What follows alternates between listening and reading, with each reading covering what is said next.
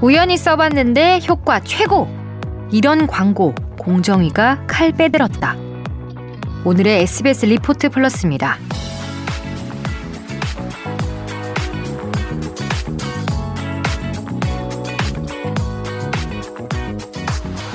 우연히 써본 제품인데 효과가 좋아서 인친들께도 소개해요. 저 믿고 사보세요. 인스타그램, 페이스북 등 각종 소셜미디어에서 이런 글들 많이 보셨죠? 팔로워가 수십만, 심지어 백만을 넘는 인스타 유저들이 추천하는 제품은 실제로 품절 대란을 일으키기도 합니다. 그런데 이런 게시물 중에 실제로는 업체로부터 돈을 받고 작성한 광고인데 그게 아닌 척 하는 게 꽤 있다는 사실 아시나요? 공정거래위원회가 그런 게시물들을 단속하겠다고 밝혔습니다. Social influencer, 인스타나 페이스북, 유튜브 등 SNS에서 influence, 즉 영향력과 파급력이 큰 개인을 가리키는 말입니다. 최근 2, 3년 새 광고업계에선 이런 이들을 앞세운 social influencer 마케팅이 화두로 떠올랐습니다. 전 세계 social influencer 마케팅 시장 규모는 지난해 기준으로 20억 달러, 우리 돈 2조 2천억 원에 달했고 2년 뒤엔 100억 달러, 11조 원에 달할 거란 추산도 나오고 있습니다. 인플루언서 시장이 먼저 생긴 미국의 경우 소비자의 74%가 제품을 살 때 인스타나 페이스북 등의 social media를 보고 구매 결정을 내린다는 조사 결과도 있는데요. 40%의 소비자는 인플루언서의 추천으로 상품이나 서비스를 구매해 본 경험이 있다고 합니다. 그런데 사람들은 왜 인기 연예인도 아닌 일반 사람들의 SNS 게시물을 보고 소비를 결정하게 되는 걸까요?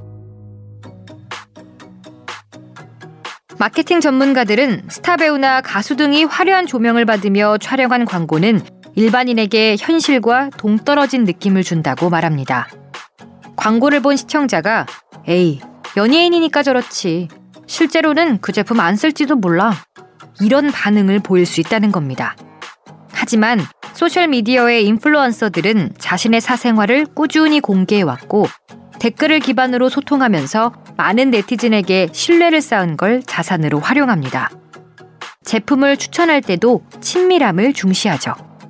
화장품을 바르기 전과 후를 비교하면서 자신의 피부 상태를 촬영해 공개하기도 하고 다이어트 보조제로 살을 얼마나 뺐는지 보여준다면서 직접 체중계에 올라가 몸무게를 공개하기도 합니다. 이들에게 팔로워가 많다는 것 자체가 신뢰도로 연결되는 효과도 있습니다.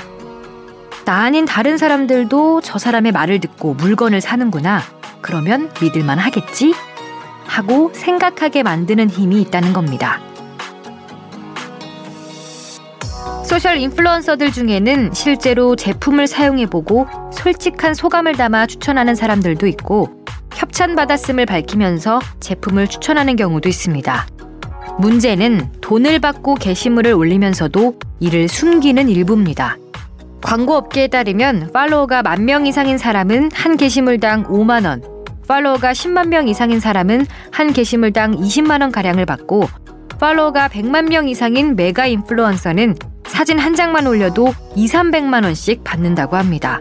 월 수입이 수천만 원에 달할 수도 있다는 건데 이렇게 돈을 받고 제품을 홍보하면서 그 사실을 소비자에게 알리지 않았다면 중요 사실을 은폐한 기만 광고에 해당한다는 게 공정거래위원회의 판단입니다.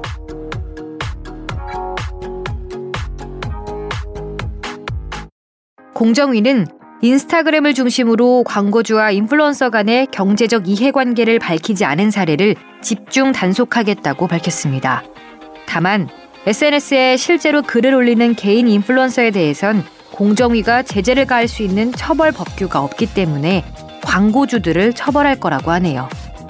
공정위는 지난 2014년에도 블로그를 중심으로 이루어지는 비슷한 광고 행위들을 단속해서 맥주 회사와 자동차 회사 등 4개 업체에 3억 원의 과징금을 부과한 바 있습니다.